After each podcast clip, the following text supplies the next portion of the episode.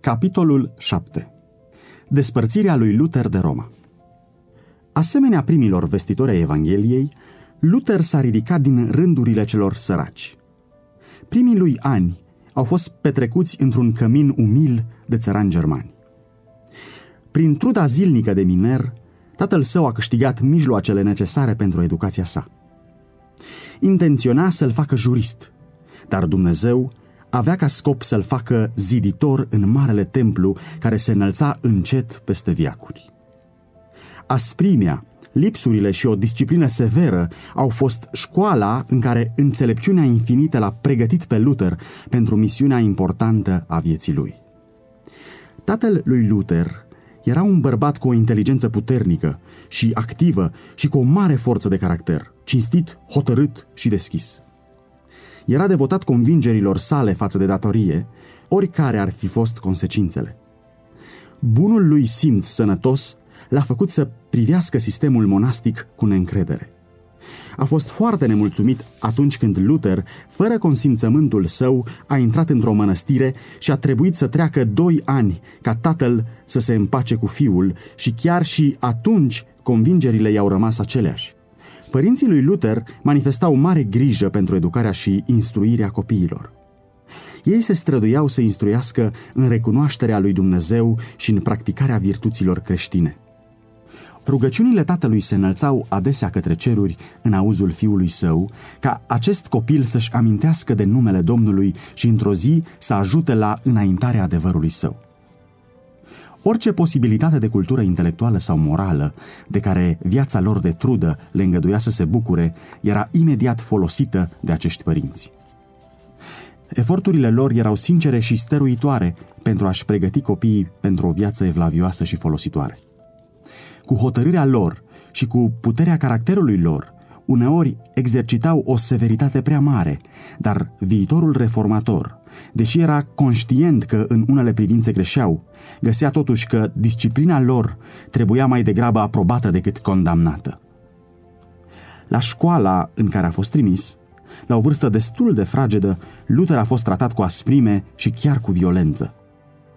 Atât de mare era sărăcia părinților săi, încât pentru a merge de acasă la școală într-un oraș, a fost obligat, pentru un timp, să-și câștige pâinea cântând din poartă în poartă și deseori suferea de foame.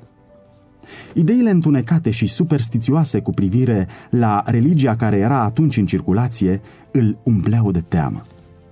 Se culca seara cu o inimă amărâtă, privind cutremurat la un viitor întunecat și trăia într-o groază continuă la gândul că Dumnezeu ar fi un judecător aspru, necruțător, un tiran crud și nu un tată ceresc plin de bunătate. Cu toate că dezamăgirile erau mari și multe, Luther înainta hotărât spre ținta înaltă a desăvârșirii intelectuale și morale care îl atrăgea. El înseta după conștiință, iar caracterul său stăruitor și practic l-a condus să dorească ceea ce era statornic și folositor mai degrabă decât bădător la ochi și superficial.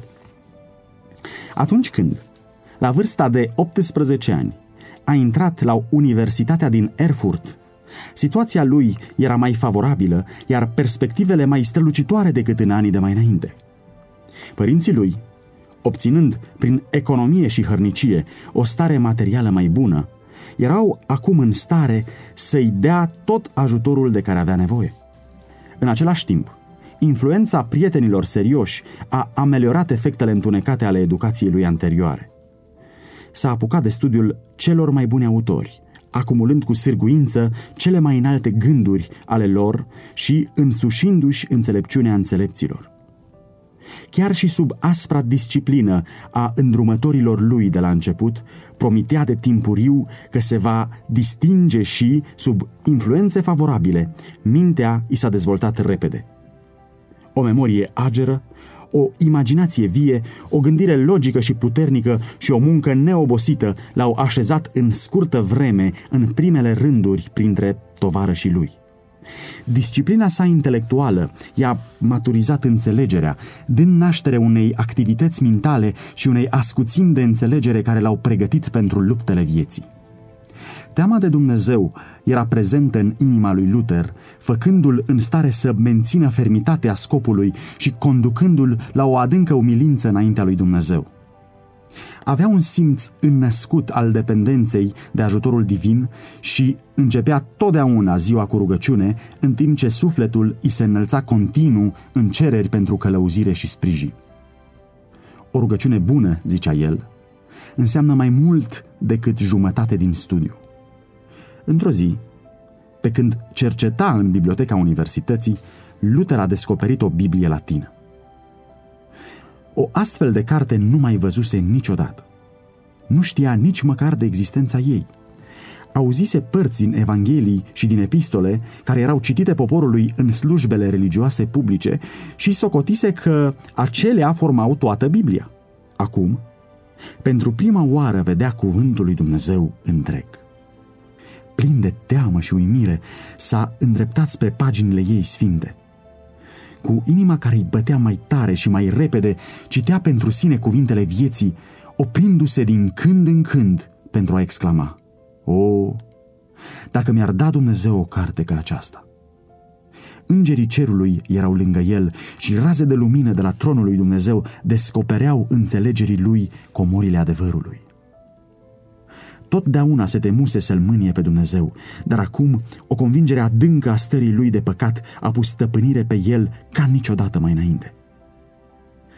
Dorința sinceră de a fi eliberat de păcat și de a avea pace cu Dumnezeu l-a determinat în cele din urmă să intre într-o mănăstire și să se consacre unei vieți de călugărie. Aici i s-a cerut să îndeplinească muncile cele mai umile și să cerșească din casă în casă. Era la o vârstă când respectul și aprecierea sunt dorite cu sete, iar aceste îndatoriri de slugă îi ucideau până în adâncul sufletului simțămintele lui naturale. A suferit însă cu răbdare toată acea umilință, crezând că era necesară din cauza păcatelor sale. Orice clipă pe care o putea economisi de la datoriile zilnice o folosea pentru studiu, lipsindu-se de somn și plângându-se chiar și de timpul petrecut cu mesele lui sărace. Mai presus de toate, se desfăta în studiul cuvântului lui Dumnezeu. Descoperise o Biblie legată cu lanț de peretele mănăstirii și adesea putea fi găsit acolo. Pe măsură ce îi se adâncea convingerea despre păcat, căuta prin propriile fapte să găsească iertare și pace. Ducea viața cea mai severă, încercând prin posturi, priveghiuri și biciuri să supună ceea ce era rău în natura lui, în care viața de mănăstire nu-i adusese nicio ușurare nu se dădea înapoi de la nicio jertfă prin care ar fi putut ajunge la acea curăție de inimă care să-l facă în stare să fie primit înaintea lui Dumnezeu.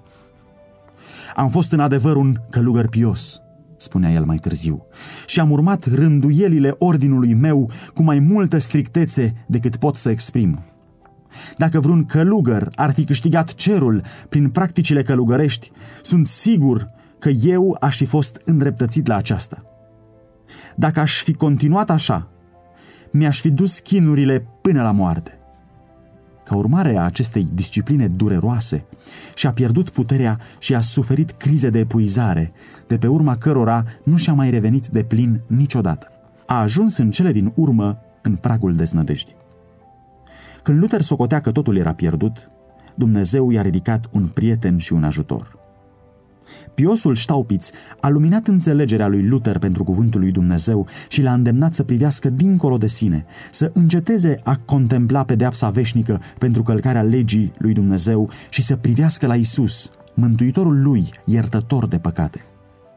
În loc să te chinuiești cu privire la păcatele tale, aruncă-te în brațele Mântuitorului. Încrede-te în El, în neprihănirea vieții Lui, în ispășirea prin moartea Lui. Ascultă-L pe Fiul lui Dumnezeu, el s-a făcut om ca să-ți dea asigurarea favorii divine. Iubește-L pe El, care te-a iubit întâi. Astfel i-a vorbit acel sol al milei. Cuvintele lui au făcut o impresie adâncă asupra minții lui Luther.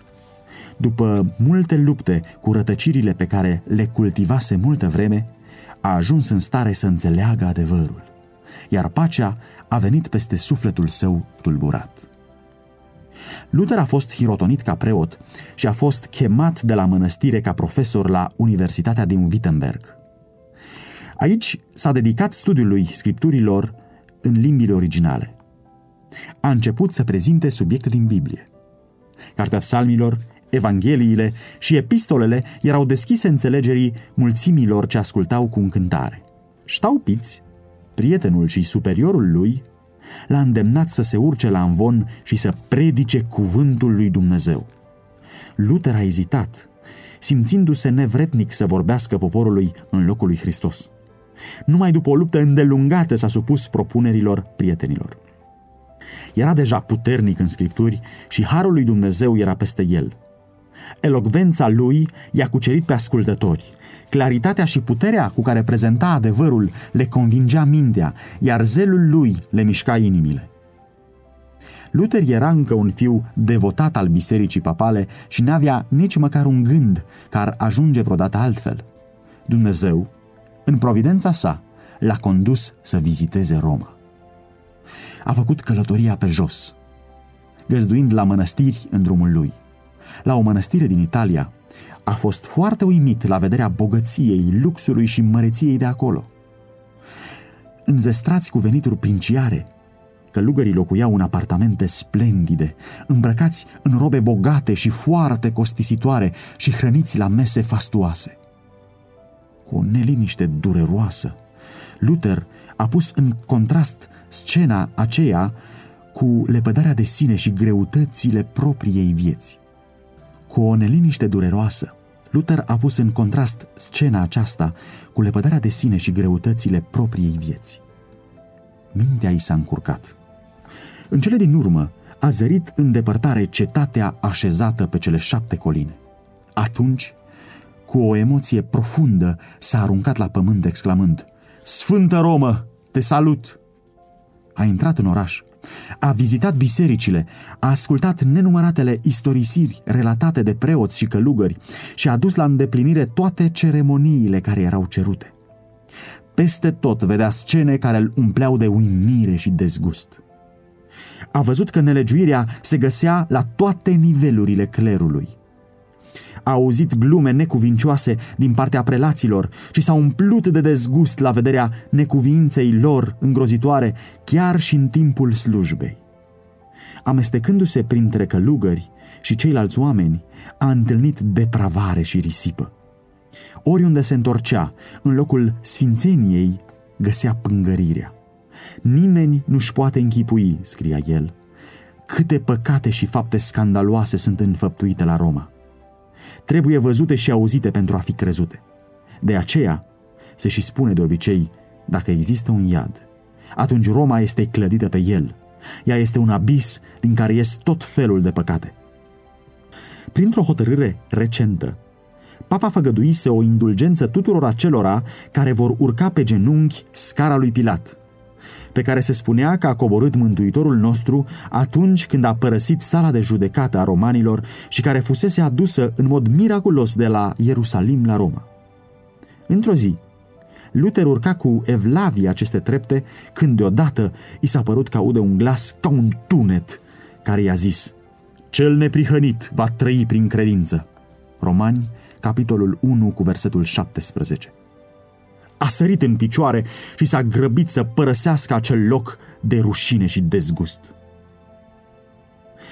Textul acesta nu și-a pierdut niciodată influența asupra sufletului său. De la data aceea, a văzut mai clar decât oricând înainte greșeala de a te încrede în faptele omenești pentru mântuire, cât și nevoia de credință continuă în meritele lui Hristos. Ochii fuseseră deschiși și nu aveau să mai fie închiși niciodată față de amăgirile papalității. Când și-a întors fața de la Roma, el s-a întors și cu inima de la ea, iar de la data aceea despărțirea s-a mărit până când a rupt toate legăturile cu Biserica Papală. După reîntoarcerea de la Roma, Luther a primit din partea Universității din Wittenberg gradul de doctor în teologie. Acum avea libertatea de a se consacra ca niciodată mai înainte studiului scripturilor pe care le iubea. El a făcut un vot solemn să studieze cu grijă și să predice cu credincioșie cuvântul lui Dumnezeu și nu părerile sau învățăturile papilor în toate zilele vieții lui. Începând de acum, el nu era numai călugăr sau profesor, ci un sol autorizat al Bibliei. Fusese chemat ca păstor pentru a hrăni turma lui Dumnezeu care flămânzea și înseta după adevăr. Și astfel a declarat categoric că creștinii nu trebuiau să primească alte învățături decât acelea care se întemeiază pe autoritatea Sfintelor Scripturi. Aceste cuvinte loviau chiar în temelia supremației papale. Ele cuprindeau principiul vital al reformei. Luther a văzut primejdia de a înălța teoriile omenești mai presus de cuvântul lui Dumnezeu. A atacat fără teamă necredința speculativă a scolasticilor și s-a împotrivit filozofiei și teologiei care avuseseră multă vreme o influență covârșitoare asupra oamenilor. A denunțat asemenea studii ca fiind nu numai fără valoare, dar și distrugătoare și a căutat să întoarcă mințile ascultătorilor de la sofisticăriile filozofilor și ale teologilor la adevărurile veșnice susținute de profeți și apostoli. Prețioasă era solia pe care el o aducea mulțimilor dornice de a auzi cuvintele lui. Niciodată mai înainte nu auziseră învățături ca acestea. Vestea cea bună a iubirii unui mântuitor, asigurarea iertării și a păcii prin sângele său ispășitor, aduceau bucurie în inimile lor și inspirau în rândurile lor o nădejde nepieritoare. La Wittenberg se aprinsese o lumină ale cărei raze aveau să se întindă până în cele mai îndepărtate părți ale pământului și care urmau să crească în strălucire până la încheierea vremii. Dar lumina și întunericul nu pot sta împreună. Între adevăr și rătăcire este o luptă necontenită. A susține și a apăra pe una înseamnă a ataca și a lepăda pe cealaltă. Însuși Mântuitorul nostru a declarat, N-am venit să aduc pacea, ci sabia. Matei, capitolul 10, versetul 34. Luther spunea la câțiva ani după începutul reformei, Dumnezeu nu numai că mă conduce, El mă împinge înainte. El îmi poartă de grijă și nu eu sunt stăpânul meu. Doresc să trăiesc în liniște, dar sunt aruncat în mijlocul frământărilor și revoluțiilor. Acum era gata să se arunce în luptă. Biserica romană făcuse negoți cu harul lui Dumnezeu. Mesele schimbătorilor de bani erau așezate lângă altarele ei și atmosfera răsuna de strigătele vânzătorilor și ale cumpărătorilor. Sub pretextul strângerii de fonduri pentru clădirea Bisericii Sfântul Petru din Roma, au fost oferite spre vânzare în văzul lumii indulgențe pentru păcat, garantate de autoritatea papei. Urma să fie ridicat un templu pentru închinarea la adevăratul Dumnezeu, cu prețul crimei, piatra din capul unghiului fiind pusă cu plata nelegiuirii. Dar chiar mijloacele adoptate pentru înălțarea Romei au provocat o lovitură de moarte pentru puterea și măreția ei. Aceasta a ridicat cel mai hotărât, cel mai eficient adversar al papalității și a dus la o luptă care a mișcat coroana întreită de pe capul pontifului.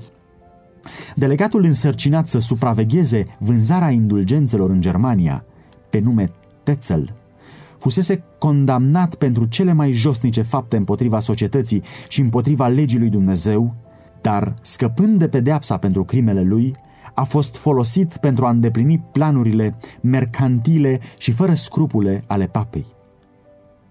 Cu mare îndrăsneală, el repeta cele mai vădite rătăciri și relata povestiri miraculoase pentru a înșela un popor ignorant, credul și superstițios.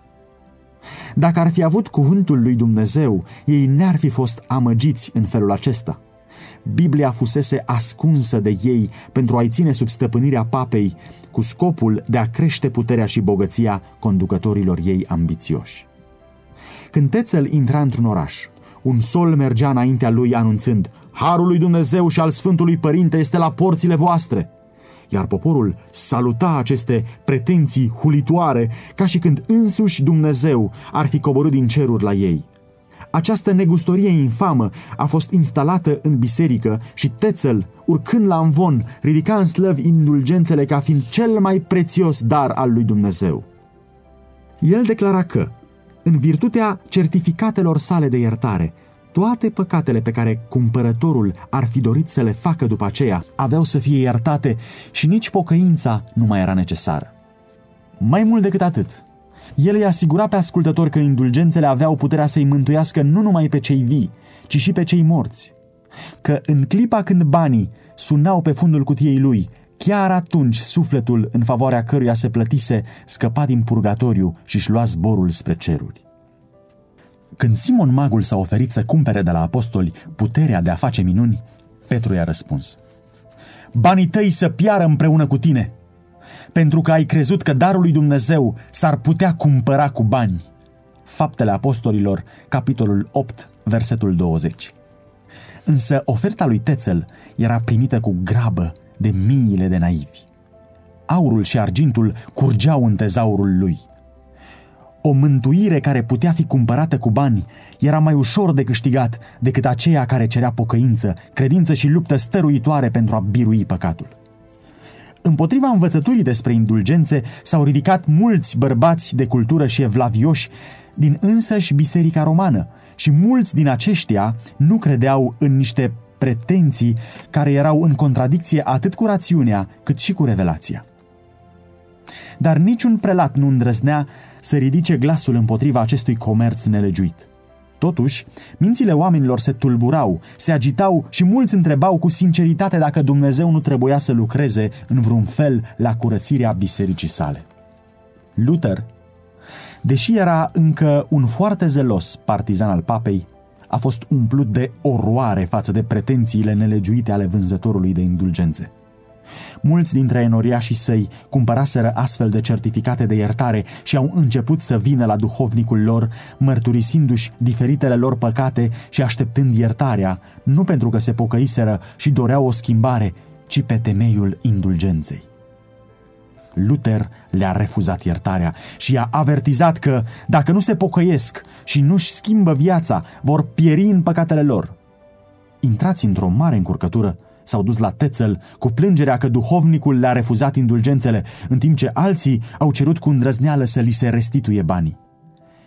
Călugărul s-a umplut de mânie, a rostit cele mai groaznice blesteme, a pus să fie aprinse focuri în piețele publice și a declarat că primisese o poruncă expresă de la papa să-i ardă pe toți ereticii care ar îndrăzni să se împotrivească sfintelor indulgențe. Acum, Luther a intrat cu îndrăzneală în lucrarea lui de apărător al adevărului. Glasul lui a fost auzit de la Anvon într-o avertizare solemnă și stăruitoare. El a descoperit înaintea poporului caracterul ofensator al păcatului și a învățat că este imposibil pentru om ca prin propriile fapte să-și ușureze vinovăția sau să scape de pedeapsă. Nimic altceva decât pocăința înaintea lui Dumnezeu și credința în Hristos îl pot mântui pe păcătos. Harul lui Hristos nu poate fi cumpărat. El este un dar. I-a sfătuit pe oameni să nu cumpere indulgențe, ci să privească cu credință la răscumpărătorul răstignit. Le-a povestit experiența lui chinuitoare când a căutat zadarnic prin umilințe și penitențe să obțină mântuirea și i-a asigurat pe ascultători că a găsit pacea și bucuria numai întorcându-și privirile de la el și privind prin credință la Hristos. Deoarece Tetzel continua cu negoțul și cu pretențiile sale nelegiuite, Luther s-a hotărât să protesteze mai energic împotriva acestor abuzuri strigătoare la cer. Curând i s-a prezentat ocazia. Biserica de la castelul din Wittenberg avea multe moaște care, la anumite sărbători, erau expuse înaintea poporului, oferindu-se o iertare de plină a păcatelor tuturor acelora care vizitau biserica și făceau spovedanie. Ca urmare, în acele zile, oamenii se îngrămădeau acolo în mare număr. Una dintre cele mai importante ocazii, sărbătoarea tuturor sfinților, se apropia. Cu o zi înainte, Luther, unindu-se cu mulțimea care se îndrepta spre biserică, a prins pe ușă o listă care conținea 95 de teze împotriva învățăturii cu privire la indulgențe. S-a declarat gata să le susțină a doua zi la universitate împotriva tuturor acelora care ar fi dorit să le atace. Tezele au atras atenția generală. Ele erau citite, recitite și repetate în toate părțile. La universitate și în tot orașul s-a produs o mare agitație. Prin aceste teze se arăta că puterea de a garanta iertarea păcatelor și îndepărtarea pedepsei n-a fost niciodată încredințată papei și nici unui alt om. Și că întreg planul era o înșelătorie, un vicleșug pentru a stoarce bani, profitând de superstițiile oamenilor. Un plan al lui satana de a distruge sufletele tuturor acelora care se încredeau în pretențiile lui mincinoase. De asemenea, se arăta clar că Evanghelia lui Hristos este cea mai prețioasă comoară a bisericii și că Harul lui Dumnezeu, descoperit în ea, este revărsat fără plată peste toți aceia care îl caută prin pocăință și credință. Tezele lui Luther îi provocau la discuție, dar nimeni n-a îndrăznit să primească provocarea. Problemele pe care el le-a ridicat s-au răspândit în câteva zile prin toată Germania și în câteva săptămâni au făcut ocolul întregii creștinătăți. Mulți catolici devotați, care văzuseră și deplânseseră nelegiuirea care domnea în biserică, dar care nu știuseră cum să oprească înaintarea ei, citeau propunerile cu mare bucurie, recunoscând în ele glasul lui Dumnezeu. Ei simțeau că Dumnezeu pusese mâna să oprească valul copleșitor de stricăciune care izvora din scaunul Romei. Prinți și magistrați se bucurau un ascuns că urma să se pună un control asupra acestei puteri arogante care nega dreptul de a protesta împotriva hotărârilor ei. Dar mulțimile iubitoare de păcat și superstițioase se îngrozeau când înșelăciunile care le liniștiseră temerile erau demascate.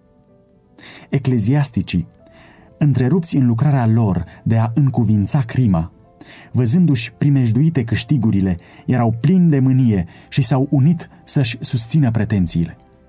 Unii îl acuzau că lucrează pripit și cu patimă. Alții îl acuzau de încumetare, declarând că nu era condus de Dumnezeu, ci lucra din mândrie și din exces de zel. Cine nu știe, răspundea el, că un om rare ori susține o idee nouă fără să aibă aparențe de mândrie și fără să fie acuzat că dă naștere la certuri? De ce au fost dați morții Hristos și toți martirii?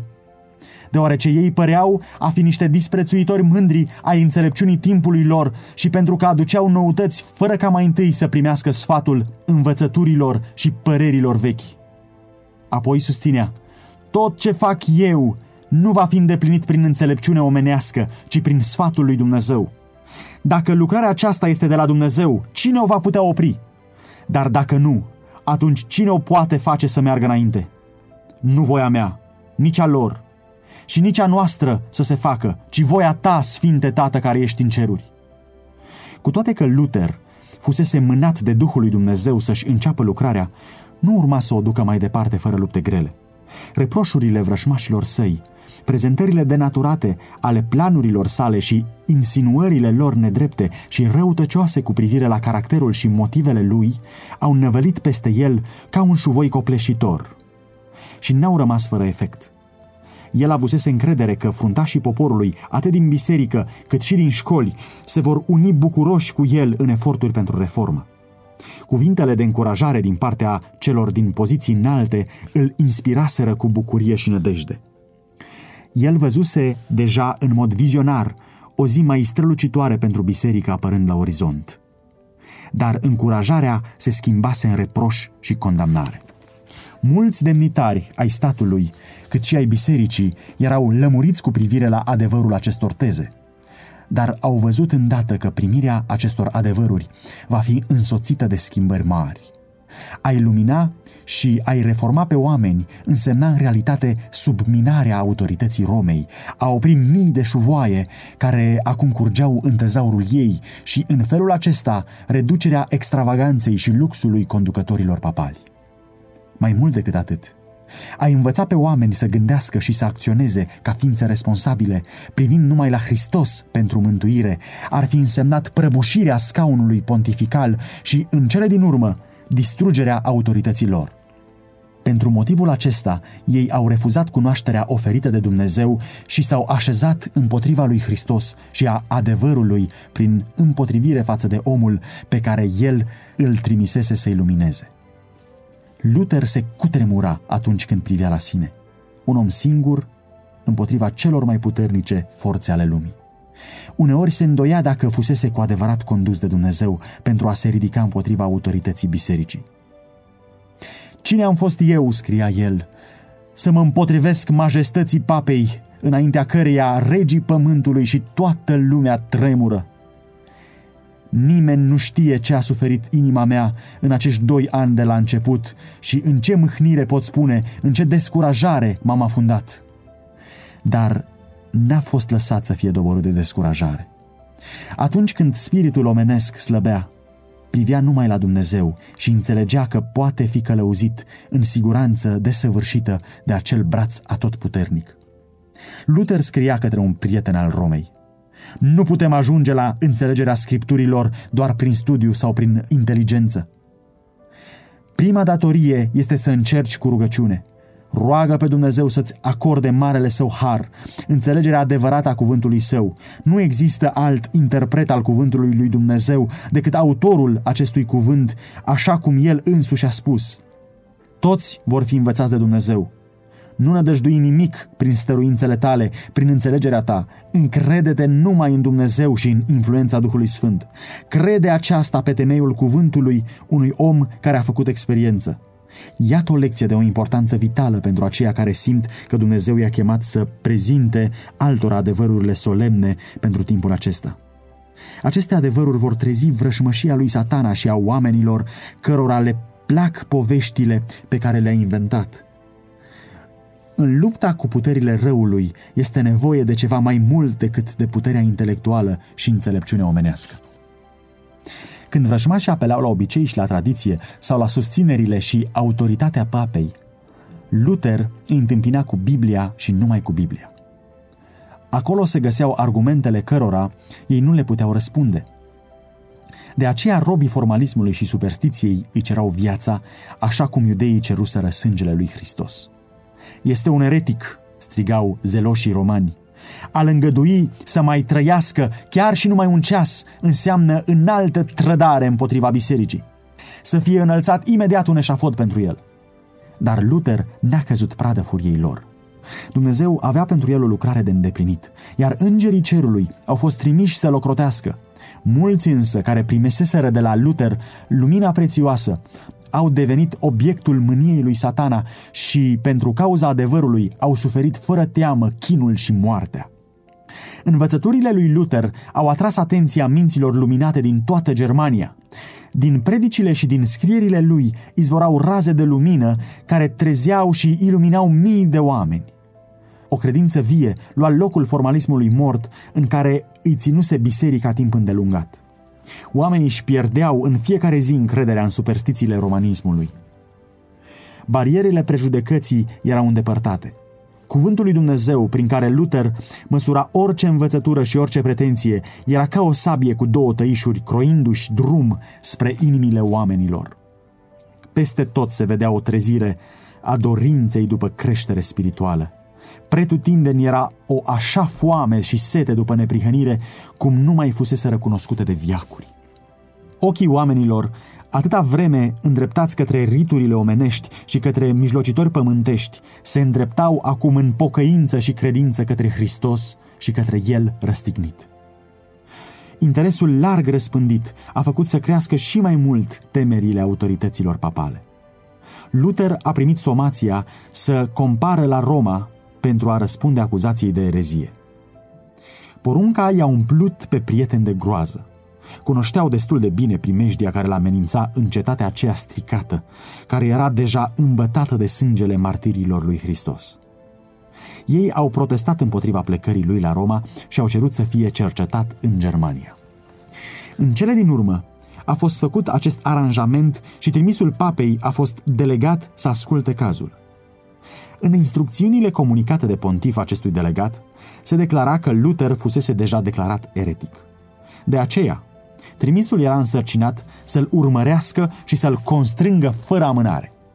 Dacă va rămâne statornic și trimisul nu va putea câștiga stăpânirea asupra persoanei lui, era împuternicit să-l proscrie în orice parte a Germaniei, să-i izgonească, să-i blesteme și să-i excomunice pe toți aceia care îi se alătură Și mai departe, papa a dat directive trimisului său să dezrădăcineze cu totul erezia otrăvitoare, să-i excomunice pe toți din orice demnitate a bisericii sau statului, cu excepția împăratului, care nu vor demasca pe Luther și pe sprijinitorii lui și nu-i vor preda răzbunării Romei. Aici s-a descoperit adevăratul spirit al papalității. Nicio urmă de principiu creștin sau cel puțin de dreptate nu se vedea în tot acest document. Luther se găsea la o mare depărtare de Roma și nu avusese ocazia să explice sau să-și apere poziția. Cu toate acestea, înainte ca situația lui să fi fost cercetată, a și fost declarat ca eretic și în aceeași zi avertizat, acuzat, judecat și condamnat și toate acestea au fost îndeplinite de cel care pretindea că este Sfântul Părinte, singura autoritate supremă și infailibilă în biserică sau stat. În vremea aceasta, când Luther avea atât de mare nevoie de împreună simțire și sfatul unui prieten adevărat, providența lui Dumnezeu i-a trimis pe Melanchthon la Wittenberg.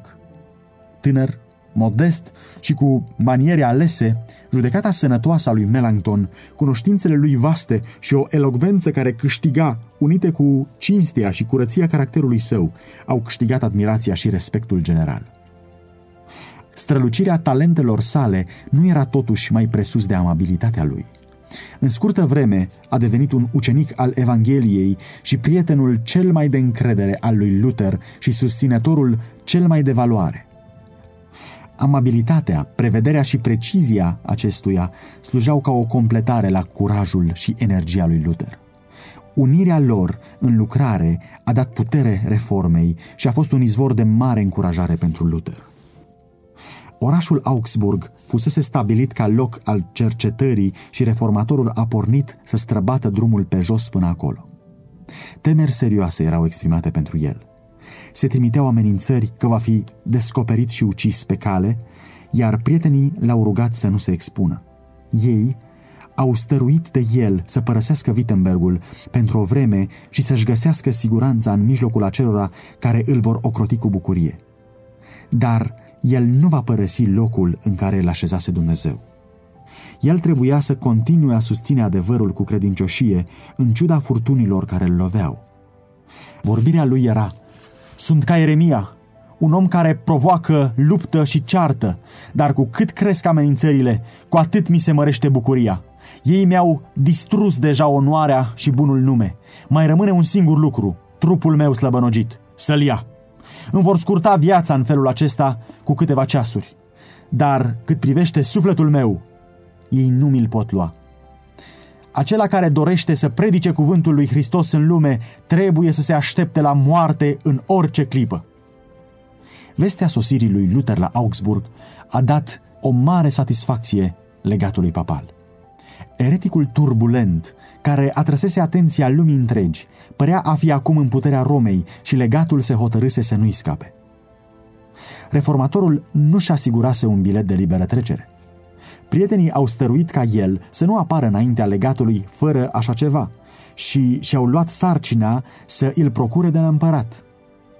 Legatul papal intenționa să-l constrângă pe Luther, dacă era posibil, să retracteze sau, dacă nu reușea, să-l ducă la Roma pentru a împărtăși soarta lui Hus și a lui Ieronim. De aceea, prin agenți a încercat să-l facă pe Luther să apare fără bilet de liberă trecere, încrezându-se în mila lui. Reformatorul a refuzat categoric să facă acest lucru. Până când n-a primit documentul care garanta ocrotirea împăratului, n-a apărut în fața ambasadorului papal. În mod diplomatic, romaniștii au încercat să încerce să-l câștige pe Luther printr-o aparentă amabilitate. Legatul, în întrevederile cu el, manifesta o caldă prietenie. A cerut însă ca Luther să se supună necondiționat autorității bisericii și să renunțe la toate punctele fără argumentare sau discuție. El nu apreciase corect caracterul omului cu care avea de-a face. În răspunsul lui, Luther și-a exprimat aprecierea față de biserică, dorința lui după adevăr, dispoziția de a răspunde tuturor obiecțiunilor față de ceea ce învățase și de a supune învățăturile lui hotărârilor unor mari universități. Dar, în același timp, a protestat împotriva procedeului cardinalului de a-i cere să retracteze fără să-i fi dovedit vreo greșeală. Singurul răspuns a fost Retractează! retractează. Reformatorul a arătat că poziția lui era susținută de scripturi și a declarat cu hotărâre că nu renunță la adevăr. Legatul papal, nefiind în stare să răspundă argumentelor lui Luther, l-a năpădit cu o furtună de acuzații, batjocuri și lingușiri, întărite cu citate din tradiție și din declarațiile patristice, nepermițându-i nicio ocazie să vorbească. Văzând că întrevederea continuată în acest fel va fi inutilă, Luther a obținut în cele din urmă o îngăduință, nu fără opoziție, să-și prezinte răspunsul înscris. Făcând acest lucru, scria el unui prieten, cel acuzat are un dublu câștig. Mai întâi, ceea ce este scris poate fi supus și judecății altora. În al doilea rând, este o ocazie mai bună de a acționa asupra temerilor, dacă nu chiar a conștiinței unui despot arogant și fanfaron, care altfel s-ar impune prin vorbirea lui abuzivă. La întrevederea următoare, Luther a prezentat o expunere clară, concisă și plină de vigoare a concepțiilor sale, susținută cu multe citate din scriptură. După ce a citit-o cu voce tare, a înmânat documentul cardinalului, care însă l-a aruncat cu dispreț, declarându-l a fi o grămadă de cuvinte goale și de citate fără însemnătate. Luther s-a ridicat și l-a întâmpinat pe înfumuratul prelat pe terenul lui. Tradițiile și învățăturile bisericii și i-a respins categoric susținerile. Când prelatul a văzut că nu se poate răspunde raționamentelor lui Luther și a pierdut stăpânirea de sine și plin de mânie a strigat Retractează! Dacă nu, te trimit la Roma ca să apari în fața judecătorilor însărcinați să ia cunoștință de cazul tău. Te voi excomunica pe tine, pe toți partizanii tăi și pe toți aceia care vreodată te vor sprijini și voi arunca afară din biserică. În cele din urmă, a declarat pe un ton îngânfat și plin de trufie. Retractează sau nu te mai întorci acasă. Reformatorul s-a retras imediat împreună cu prietenii lui, declarând clar în felul acesta că nu se poate aștepta de la el nici o retractare. Cardinalul nu se așteptase la acest lucru. El își închipuise că prin violență îl putea înspăimânta pe Luther să se supună. Acum, rămas singur cu toate ajutoarele lui, privea când pe unul, când pe altul, plin de mânie de neașteptatul eșec al planurilor sale. Eforturile lui Luther, cu această ocazie, n-au rămas fără rezultate bune. Marea adunare prezentă a avut ocazia să-i compare pe cei doi bărbați și să-i judece după spiritul manifestat de ei, ca și după tăria și sinceritatea pozițiilor adoptate. Ce contrast izbitor! Reformatorul, un om simplu, umil și hotărât, stătea în puterea lui Dumnezeu, având adevărul de partea lui, iar reprezentantul papei, plin de sine, semeț, înfumurat și neînduplecat, nu avea niciun argument din scripturi și cu toate acestea, strigând cu vehemență, retractează, altfel vei fi trimis la Roma pentru a primi o pedeapsă. Cu toate că Luther își asigurase un bilet de liberă trecere, solii Romei căutau să-l prindă și să-l întemnițeze. Prietenii au stăruit de el, arătându-i că era inutil să-și prelungească șederea acolo, el ar trebui să se întoarcă la Wittenberg fără întârziere, luând cele mai severe măsuri ca să-și ascundă intenția de a pleca. Ca urmare, a părăsit Augsburgul înainte de ivirea zorilor, călare, însoțit numai de o călăuză oferită de magistratul orașului. Cu multe măsuri de prevedere, în taină și-a făcut drum pe străzile întunecate și tăcute ale orașului dar dușmanii vigilenți și cruzi îi pregăteau pierzarea. Va scăpa oare din cursele pregătite pentru el? Erau momente de încordare și de rugăciune stăruitoare. A ajuns la o poartă mică în zidul orașului. I s-a deschis și împreună cu călăuza a trecut fără nicio piedică. Odată ieșiți și aflați în siguranță, Fugarii și-au grăbit alergarea și, înainte ca legatul papal să fie aflat ceva despre plecarea lui Luther, el era în afara primejdiei de a fi ajuns de către urmăritori. Satana împreună cu trimișii lui au fost înfrânți. Omul pe care îl credeau în mâna lor fugise, scăpase ca o pasăre din cursa păsărarului. La primirea acestei vești, legatul papal a fost surprins și plin de mânie. Se așteptase să primească o mare onoare pentru înțelepciunea și hotărârea lui în tratarea acestui tulburător al bisericii, dar nădejdea i-a fost dezamăgită. Și a exprimat mânia într-o scrisoare către Frederic, electorul de Saxonia, acuzându-l vehement pe Luther și cerând ca Frederic însuși să-l trimită pe reformator la Roma sau să-l alunge din Saxonia. În apărarea sa, Luther a cerut ca legatul papei să-i arate din scripturi greșelile și a făgăduit în modul cel mai solemn că va renunța la învățăturile lui dacă se va putea arăta că sunt în contradicție cu sfântul cuvânt al lui Dumnezeu. El și-a exprimat recunoștința față de Dumnezeu, care îl socotise vretnic să sufere pentru o cauză atât de sfântă.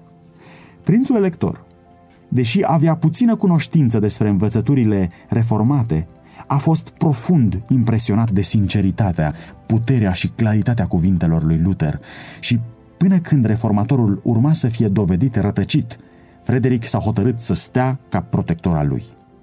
Ca răspuns la cererea legatului papal, el a scris Din moment ce doctorul Martin a apărut înaintea voastră la Augsburg, ar trebui să fiți mulțumiți. Nu ne-am așteptat că veți încerca să-l faceți să retracteze fără să-l fi convins de greșelile lui. Niciunul dintre oamenii învățați din principatul nostru nu mi-au adus la cunoștință că doctrina lui Martin este nelegiuită, anticreștină sau eretică.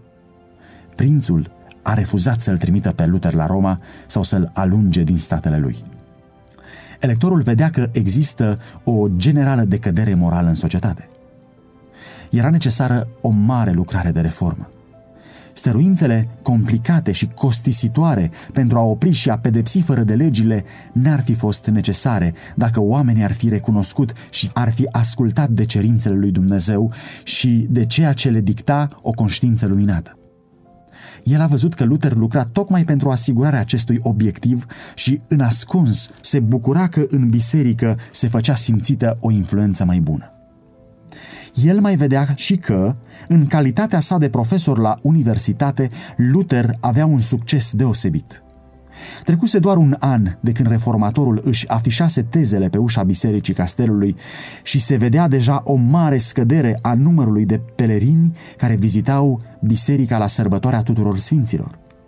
Roma fusese mult lipsită de închinători și de daruri, dar locul lor era ocupat de o altă clasă, care veneau acum la Wittenberg nu ca pelerini să-i adore moaștele, ci ca studenți să umple sările de cursuri. Scrierile lui Luther aprinseseră pretutindeni un interes nou față de Sfintele Scripturi și nu numai din toate părțile Germaniei, dar și din alte țări se strângeau studenții la universitate.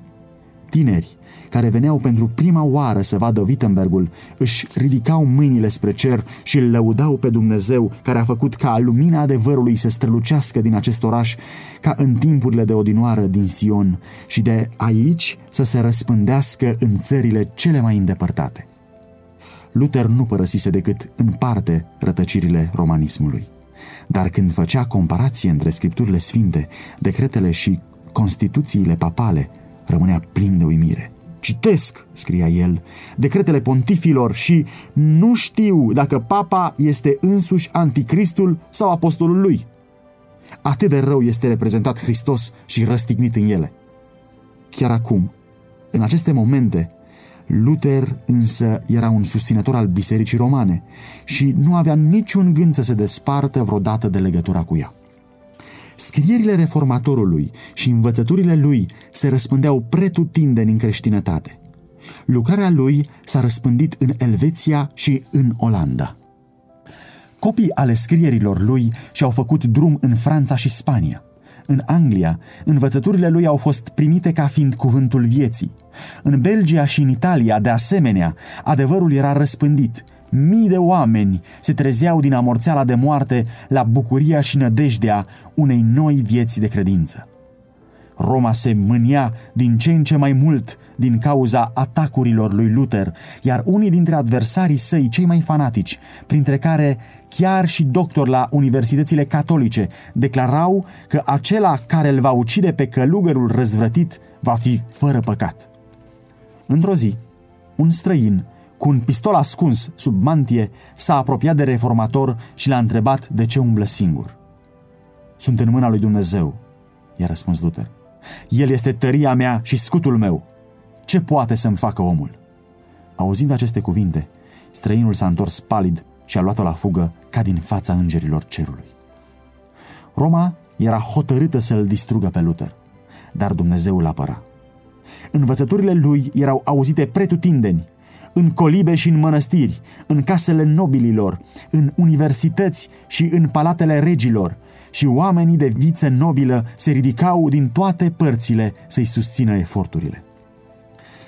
Cam în vremea aceasta, Luther, citind lucrările lui Hus, a descoperit că adevărul cel mare al îndreptățirii prin credință, pe care el căuta să-l înalțe și să-l predice, fusese susținut de reformatorul Boemiei.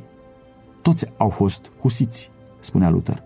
Pavel, Augustin, chiar și eu, fără să știm acest lucru. Cu siguranță că judecățile lui Dumnezeu vor veni peste lume, continua el, deoarece acum un viac i s-a predicat adevărul care a fost osândit și ars.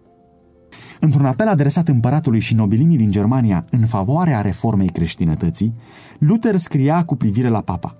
Este un lucru dezgustător să-l vezi pe omul care se pretinde a fi locțiitorul lui Hristos desfășurând o astfel de măreție pe care niciun împărat nu o poate etala. Se aseamănă această ființă cu Isus cel sărac sau cu Petru cel umil? Ei spun că El este stăpânul lumii, dar Hristos, al cărui vicar se laudă a fi, spunea, Împărăția mea nu este din lumea aceasta. Pot oare stăpânirile unui vicar să se întindă dincolo de acelea ale superiorului său? Despre universități scria în felul următor.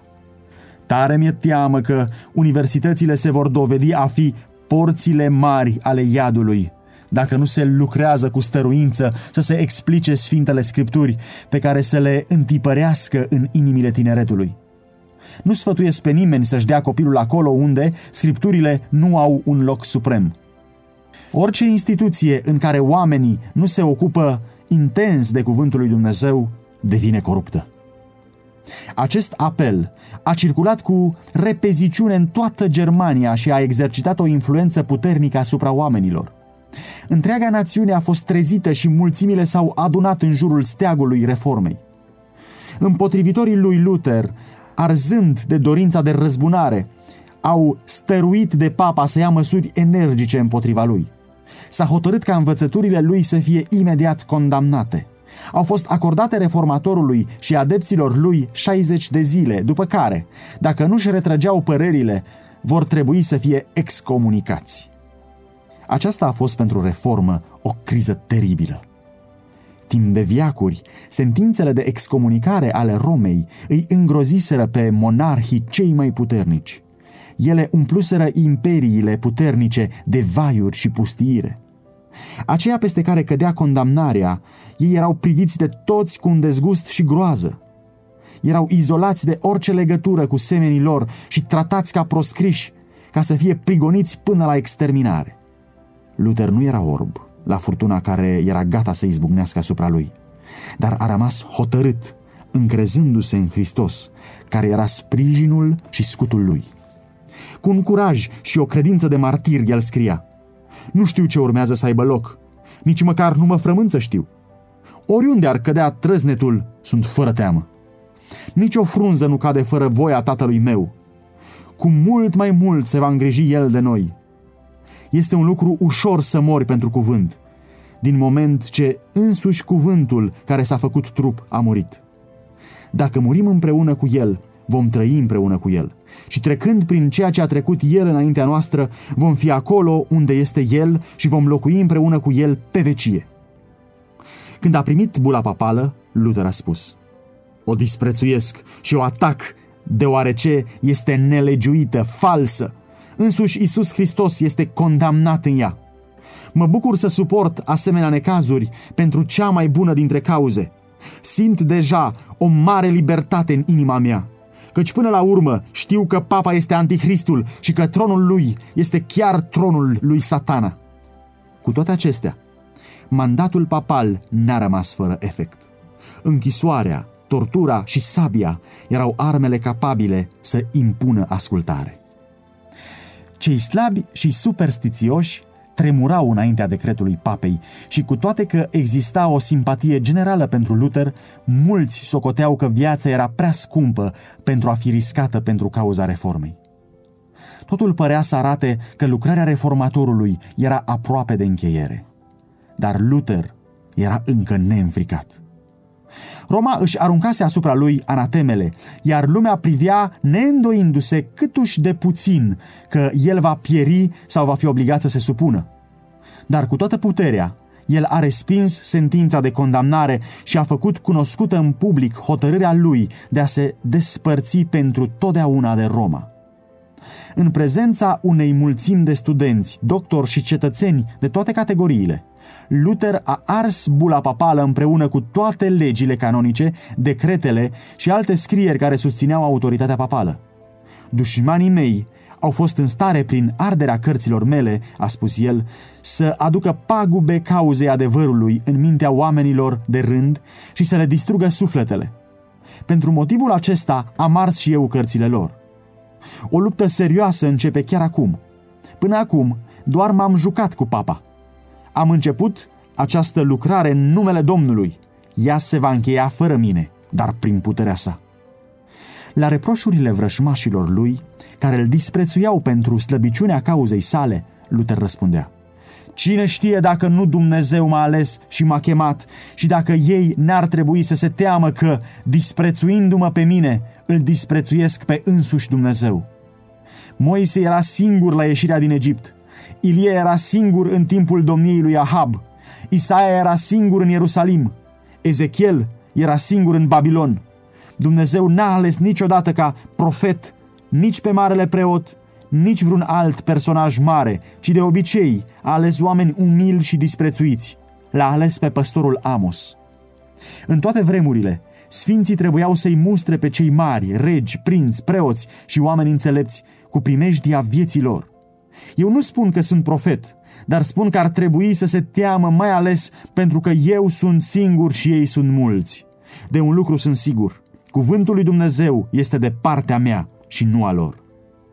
Și totuși, nu fără o luptă teribilă cu sine, s-a hotărât Luther să se despartă de biserică.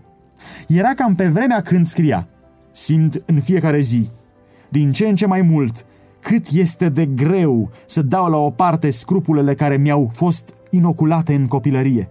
O, câtă durere mi-au produs! Cu toate că aveam scriptura de partea mea să mă conving că trebuie să îndrăznesc a mă împotrivi papei și să-l denunț ca antichrist. Cât de mari au fost durerile inimii mele! De câte ori nu mi-am pus cu amărăciune aceeași întrebare care era atât de des pe buzele papistașilor. Numai tu ești înțelept? Pot oare toți ceilalți să fie în rătăcire? Și cum va fi dacă, după toate acestea, tu vei fi cel greșit și ai implicat în rătăcirea ta atâtea suflete care vor fi pe veci condamnate? Și așa m-am luptat cu mine și cu satana până când Hristos, prin cuvântul său infailibil, mi-a întărit inima împotriva acestor îndoieli. Papa l-amenințase pe Luther cu excomunicarea, dacă nu retracta, iar acum această amenințare era o realitate. A fost emisă o nouă bulă, care anunța despărțirea definitivă a lui Luther de Biserica Catolică, denunțându-l ca fiind blestemat de cer, cuprinzând în aceeași condamnare pe toți aceia care aveau să primească învățăturile lui. Lupta cea mare era acum în plină desfășurare. Împotrivirea este partea tuturor acelora pe care Dumnezeu îi folosește pentru a prezenta adevărurile care au o aplicație deosebită pentru vremea lor. Astfel, pentru zilele lui Luther era un adevăr prezent, un adevăr de o deosebită importanță pentru vremea aceea. Există însă un adevăr prezent și pentru biserica de astăzi. Acela care face totul după sfatul voii sale a găsit cu cale să-i pună pe oameni în diferite situații și să le încredințeze îndatoriri speciale pentru vremurile în care trăiesc și pentru condițiile în care se găsesc. Dacă aceștia vor prețui lumina care le-a fost dată, li se va descoperi o privire mai profundă a adevărului. Dar adevărul nu este astăzi mai dorit de majoritatea oamenilor de cum a fost dorit de papistașii care s-au împotrivit lui Luther. Există și azi, ca în viacurile trecute, aceeași dispoziție de a primi teoriile și tradițiile oamenilor în locul cuvântului lui Dumnezeu. Aceia care prezintă adevărul pentru vremea aceasta nu trebuie să se aștepte să fie primiți mai bine decât au fost primiți reformatorii. Marea luptă dintre adevăr și rătăcire, dintre Hristos și satana, trebuie să crească în intensitate până la încheierea istoriei acestei lumi. Isus le spunea ucenicilor săi, Dacă ați fi în lume, lumea ar iubi ce este al ei. Dar pentru că nu sunteți din lume și pentru că eu v-am ales din mijlocul lumii, de aceea vă urăște lumea. Aduceți-vă aminte de vorba pe care v-am spus-o. Robul nu este mai mare decât stăpânul său. Dacă m-au prigonit pe mine, și pe voi vă vor prigoni. Dacă au păzit cuvântul meu, și pe al vostru îl vor păzi. Ioan, capitolul 15, versetele 19 și 20. Iar pe de altă parte, Domnul a declarat lămurit, Vai de voi când toți oamenii vă vor grăi de bine, fiindcă tot așa făceau părinții lor cu prorocii mincinoși. Luca, la capitolul 6, cu versetul 26. Spiritul lumii nu este astăzi mai mult în armonie cu Spiritul lui Hristos față de cum era pe vremuri, iar aceia care predică cuvântul lui Dumnezeu în curăția lui nu vor fi primiți mai bine astăzi decât atunci. Formele împotrivirii față de adevăr s-ar putea să se schimbe. Vrăjmășia ar putea fi mai puțin manifestată, deoarece este mai subtilă. Dar există totuși aceeași dușmănie care se va manifesta până la timpul sfârșitului.